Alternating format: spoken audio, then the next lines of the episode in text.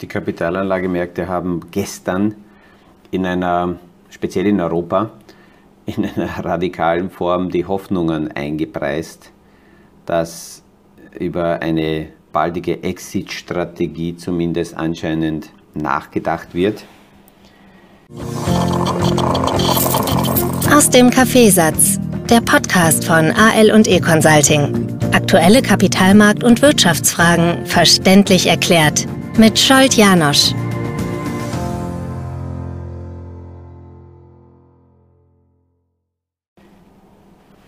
Das Spannende ist, dass die ursprüngliche Nachricht, die das Ganze ausgelöst hat, dass der Zelensky darüber nachdenkt, nicht mehr die NATO-Mitgliedschaft als Ziel zu haben, sondern die Neutralität in Betracht zieht, das hat eben Hoffnungen geschürt und es war die Stimmung vorher so negativ, so ausgebombt, speziell im europäischen Markt, dass diese Rakete, die hier gestern gezündet wurde und der DAX fast mit 8% oder in der Spitze teilweise 10% im Tagesverlauf Kurse hingelegt hat, dass das abnormal war.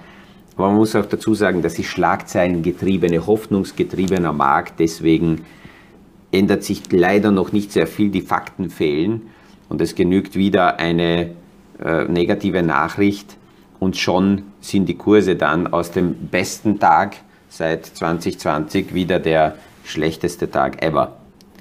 Aber ich muss dazu sagen, bevor ich hier heute in meinem Podcast weitergehe, fällt es mir seit langem ganz schwer, auf meine Kapitalmarktthemen mich zu konzentrieren. Ich bin unterwegs, bin Richtung Osten gefahren aus Wien und hab gestern gemerkt, ich fahre meist, soweit es geht, mit den öffentlichen Verkehrsmitteln, mit dem Zug und da ja, bin ich auch in der Masse drinnen und höre sehr viel mit und musste feststellen, dass wir gegen viele Viren noch sehr viel machen müssen. Gegen Viren, gegen die es leider keine Maske gibt, keine Impfungen gibt, keine Medizin gibt. Das sind, ich bezeichne es mal so, die Hirnviren, die dann zu Hirnwirren führen. Ich sitze in der U-Bahn von Bahnhof weg und das war für mich ja, eine völlig neue Bemerkung, die ich so im Untergeräusch in der Umgebung nicht einmal, leider, sondern ein paar Mal gehört habe. Wenn Familien, mehrere Familien, Kinder mit Müttern sind unterwegs auf der Flucht, eben Ukrainer, sich unterhalten und dann daneben Menschen hinschauen und sagen, das sind auch nur Migranten. Dieser Begriff Flüchtlinge ist durch eine sehr dünne Suppe, die hier über lange Zeit schon gefüttert wird, ja, das ist eine richtige Gehirnwäsche passiert und im ersten Schock des Kriegs habe ich das Gefühl, dass so mancher vielleicht lauter nichts sagt oder noch schweigt, aber die Grundüberzeugung über die lange Zeit zermürbende Kommunikation hier schon eine andere geworden ist und es dauert sehr lang, denke ich, bis man da wieder ja, auch im Hirn gesund wird. Und es hat mich ja, wütend, traurig gemacht, das zu hören, das zu sehen. Ja, das musste jetzt irgendwie in meinen Podcast ungeplanterweise hinein. Aber ich gehe zurück zu den Märkten, was sehen wir da und woher kam gestern diese Reaktion und worauf, was verarbeitet der Markt? Einerseits hat man gesehen, nach den ersten Schocks, nach der Sanktion, haben viele Industriesparten einmal zuerst sehr, sehr negativ reagiert und gerade bei den Banken war man neugierig, tritt wieder im Lehman-Effekt auf.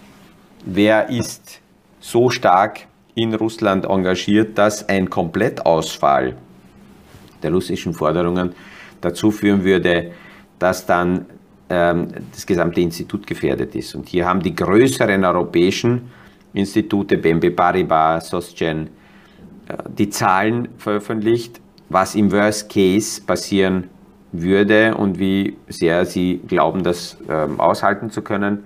Ist also sowas wie ein realer Stresstest. Wir hatten ja in den letzten Jahren immer wieder Stresstests, gerade bei der Finanzindustrie, bei den Banken, um zu sehen, wie weit sind sie auf zukünftige Schocks vorbereitet. Und daraus kam eine Gegenreaktion. Aber jene Personen, die vor ein, zwei Wochen noch komplett flüchten wollten aus dem Markt, haben mich gestern kontaktiert und haben gesagt, na, jetzt müssen wir schnell hinein, weil ich bin der Meinung, dass hier in beide Richtungen Hektik kein guter Ratgeber ist. Weder Hektik aus Panik noch Hektik aus Gier, sondern einfach bei Basisstrategien konsequent bleiben. Und zum Stresstest komme ich dann nachher noch einmal. Im Ölmarkt hat sich auch ein bisschen was beruhigt, weil hier weiterhin, das ist auch keine neue Nachricht, das werden also alte Nachrichten, werden immer wieder recycelt und aufgewärmt. Dass mit Venezuela verhandelt wird, ist schon lange bekannt, und dass die Verhandlungen grundsätzlich positiv sind, sieht man auch. Aber man muss auch nüchtern sagen, dass Venezuela so wenig Öl produziert hat, jetzt in den letzten Jahren aufgrund der Sanktionen und des Embargos, dass hier von heute auf morgen ja die Produktion nicht so leicht hochgefahren werden kann. Irgendwann hat Venezuela 2013 noch etwa 2,5 bis 3 Millionen Barrel pro Tag produziert. Jetzt sind sie bestenfalls bei 700.000 Liter, also unter einer Million pro Tag, und die Infrastruktur ist aber so schwach, dass das nicht von heute auf morgen hochgefahren werden kann. Aber da sieht man die Dimensionen, wenn Russland komplett ausfällt, fehlt uns 3,5 Millionen Barrel am Tag. Venezuela hat in seiner Spitzenzeit ungefähr 3 Millionen produzieren können, aber davon sind wir heute weit, weit weg. Mit dem Iran wird verhandelt, dort stehen in etwa 1 Million Barrel zur Verfügung. Saudi-Arabien, Kuwait, Vereinigte Arabische Emirate könnten grundsätzlich bis 2,5 Millionen Barrel am Tag hochfahren. Aber die sind natürlich nicht amused darüber, dass jetzt mit dem Iran, mit dem Erzfeind verhandelt wird. Und das ist eben auch die Spannung aus der jetzigen Situation. Nur weil man politisch unter Druck ist und die Wähler bei der Zapfsäule, weil die das sowieso nicht interessiert, was dahinter steckt, besänftigt werden sollten, dass man da mit allen, die jetzt noch was hergeben können, verhandelt und in alle Kompromisse reingeht. Auf der Rohstoffseite sehen wir, wenn wir näher uns anschauen, wohin liefert Russland Rohstoffe, dass natürlich Europa bei vielen, vielen Industrierohstoffen sehr stark betroffen ist. Wenn wir Zink hernehmen, dann wird Zink nahezu 100% nach Europa geliefert aus Russland. Das sind Zahlen, die ich hier vorliegen habe aus dem Jahr 2020. Nickelhandel ist in den letzten Tagen eingestellt worden, weil die Preise so brutal durch die Decke gegangen sind. Tageskurssteigerungen von 70% sind nicht handelbar für die Märkte. Solche Verwerfungen haben wir bis jetzt noch nie gesehen. Nickel wird zu 100% aus Russland nach Europa geliefert. Da sind natürlich im Begriff Europa auch einzelne osteuropäische oder vielleicht sogar Regionen und Länder, die sehr stark im russischen Einflussbereich aus der Vergangenheit noch stehen, mitgemeint. Kupfer wird zu etwa 60% an Europa geliefert von Russland, und Aluminium wird zu mehr als auch 60% an Europa geliefert. Das heißt, diese Zahlen sind aus russischer Sicht. Wohin liefert Russland? Das zeigt nicht, welchen Anteil das in Europa ausmacht. Aber Fakt ist, dass von den Sanktionen natürlich Europa als Geschäftspartner viel, viel stärker betroffen ist. Wenn wir das nur anschauen, bei Aluminium ist Amerika nicht einmal 5% davon, was aus Russland geliefert wird, im Vergleich dazu Europa 60% der russischen Produktion. Bei Kupfer ist Amerika nicht einmal 0,01%, während Europa 60% ist. Das heißt, da merken wir, Europa ist stärker davon betroffen, wenn jetzt Sanktionen weitergehen.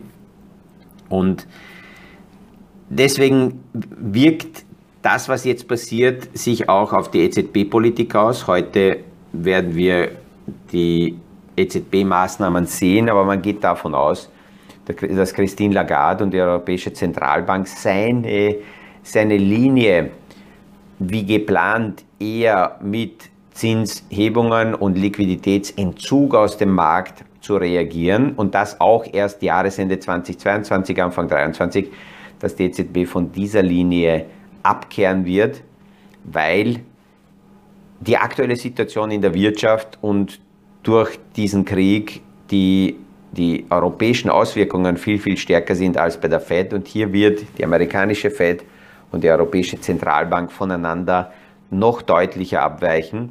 Bis jetzt sind wir schon abgewichen und Europa tuckert, wenn man so will, mit etwa 1,5, 2 Jahre Verzögerung hinter der amerikanischen Notenbank hinterher. Die hängen schon hinter der Zinskurve zurück.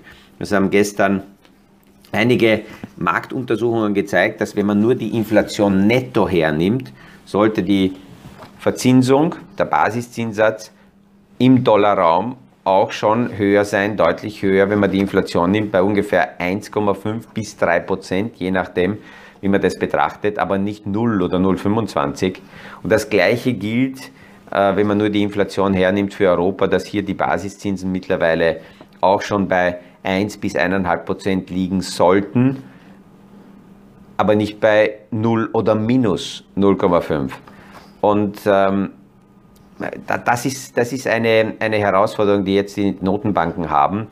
Das Problem ist, dass natürlich jetzt da und dort die Politik auch stärker mitmischt, weil den einfachen Bürger, den einfachen Menschen eigentlich nicht interessiert, warum die Inflation da ist. Sie sehen, die Sachen sind teurer.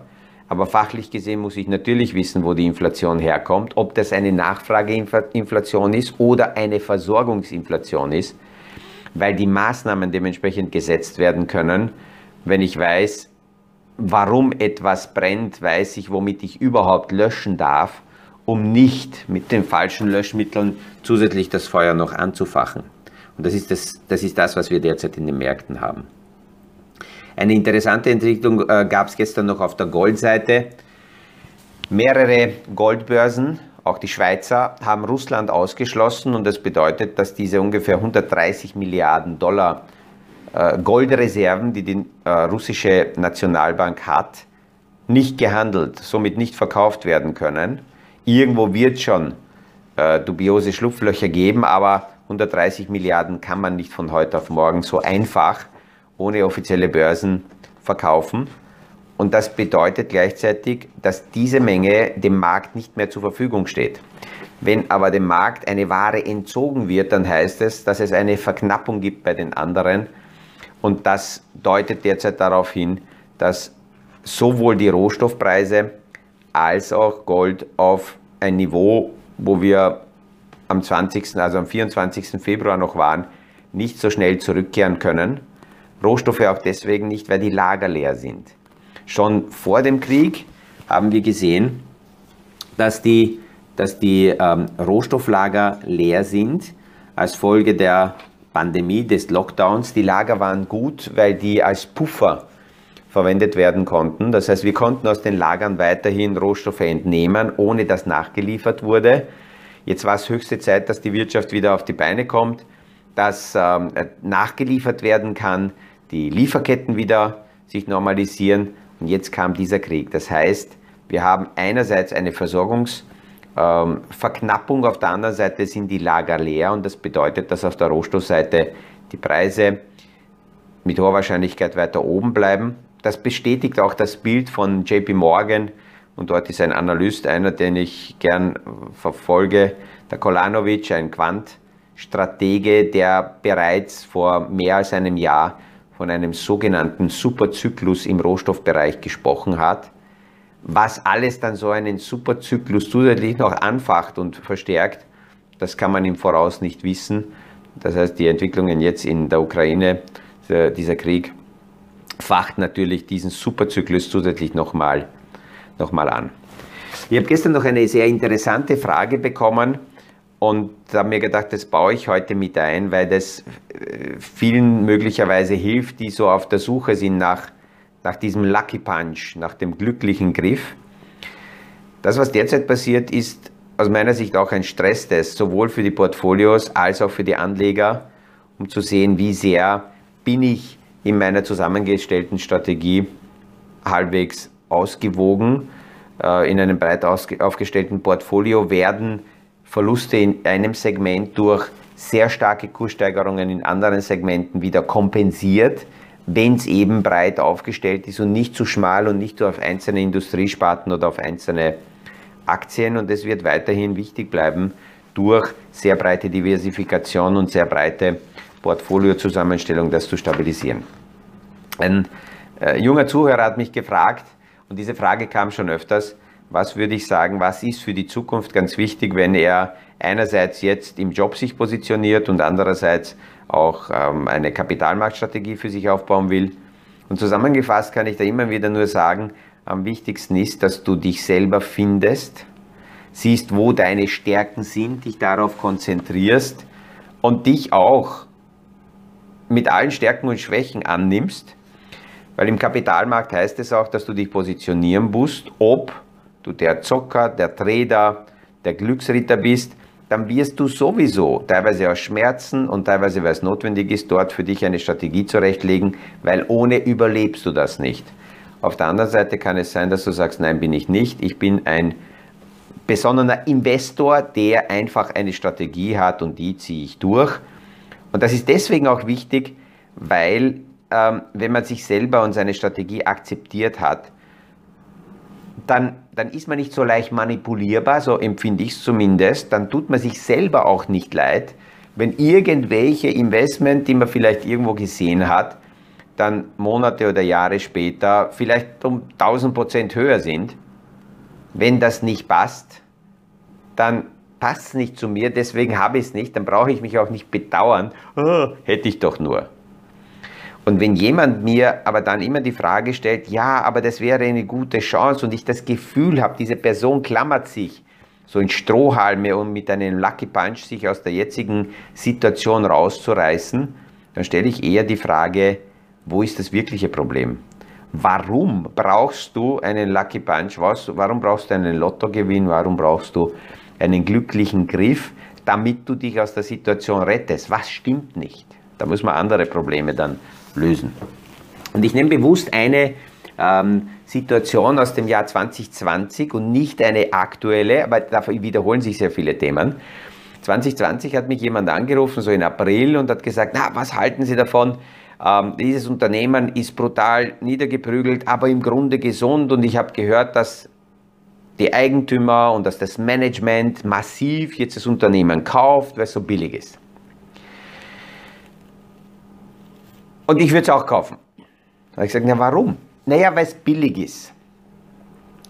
Mit billig muss ich mich damit abfinden, dass billig morgen noch billiger sein kann. Von jedem Preisniveau aus ist -50% jeden Tag möglich. Wenn die Rahmenbedingungen, die Parameter, die Entwicklungen so sind, dann preist das der Markt ein. Und bis 0 ist jeden Tag von jedem Niveau aus -50% möglich. Weil da immer wieder die Aussage kommt, ja, ist so tief gefallen, tiefer kann es nicht. Wenn es noch nicht 0 ist, kann es tiefer. Und habe dann gesagt, okay, passt dieses Segment in Ihr Portfolio hinein? Haben Sie überlegt, ob Sie das drinnen haben und hätten Sie das ganz gern, diese Industriesparte? Wenn ja, dann schauen wir uns an, was sind noch die Alternativen? Wer existiert noch in diesem Segment? Welche Firmen sind es? Wie groß sind die? Was haben die für eine Historie? Was haben die für eine Entwicklung? Wie ist die Liquidität? Wenn ich rein will, das ist eins. Was ist, wenn ich raus will? Wie viel wird gehandelt? Habe ich einen großen Markt dafür? Und dann haben wir uns entschieden, nach vielen Gesprächen, in diesem Fall, dass wir gesagt haben, okay, wir kaufen nicht diese eine Position, die ach so billig ist und das Management medienwirksam sagt, ich kaufe es ja. Das ist ein bisschen Zweckoptimismus natürlich auch. Sondern wir bauen diese Industriesparte in sein Portfolio ein. Wir haben in den letzten Tagen darüber gesprochen, Und aktuell steht sein angeblich günstiges Investment von 2020 bei minus 30%. Also selbst auf dem super günstig ausgebombten Niveau von 2020 und dazwischen hatten wir Erholungen, steht er aktuell bei minus 30%. Also nochmal günstiger als damals dieser Glücksgriff gewesen wäre. Die Industriesparte in Summe, wo mehrere, fast 100 Unternehmen aus der Sparte drinnen sind, die Industriesparte steht heute, trotz Krieges, bei plus 42%. Das Bild kann sich natürlich verändern, aber zeigt sehr, sehr gut, wenn solche Dinge auftauchen, einzelne interessante Titel auftauchen, dann ist es immer wichtig, sich die Frage zu stellen, was hat diese Industriesparte mit mir zu tun? Passe ich da überhaupt hin? Passt das in mein Portfolio? Möglicherweise habe ich das schon und ich brauche nicht auf so einzelne Glücksgriffe und vor allem spannend ist es, wenn jemand jemanden kennt, der einen gehört hat, der den Nachbarn hat, der die kennt, die Putzfrau von diesem Vorstand und die hat einen sicheren Tipp. Also da sollte man sich durch besonnene Strategie immun machen. Ich hoffe, dass ich auch heute wieder, zwar in einem schwierigen Umfeld, aber trotzdem andere Blickwinkel mit aufwerfen konnte in diesem Podcast. Vielen Dank für die vielen, vielen Rückmeldungen. Ich sage auch bewusst dazu, es motiviert natürlich noch mehr, die Podcasts täglich zu machen und dementsprechend Content und Inhalte und Blickwinkel reinzubringen, wenn ich an die Gesichter denke, die mir zurückmelden und ich weiß, ja, die hören das irgendwann tagsüber und schmunzeln hoffentlich. Und erkennen sich wieder oder erkennen unser Gespräch wieder und haben weitere Aspekte, weitere Ideen. Also schönen Tag, wir hören uns morgen im nächsten Podcast aus dem Kaffeesatz. Das war aus dem Kaffeesatz, der Podcast von AL&E Consulting zu aktuellen Kapitalmarkt- und Wirtschaftsfragen. Verständlich erklärt mit Scholz Janosch. Aktuelle Fragen, Rückmeldungen und Anmeldungen zum nächsten Kapitalmarkt-Talk findet ihr auf unserer Homepage www.aleconsulting.at.